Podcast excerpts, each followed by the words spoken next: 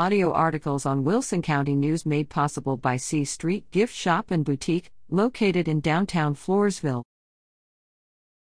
Bikers bring Aardvark rally to Floresville.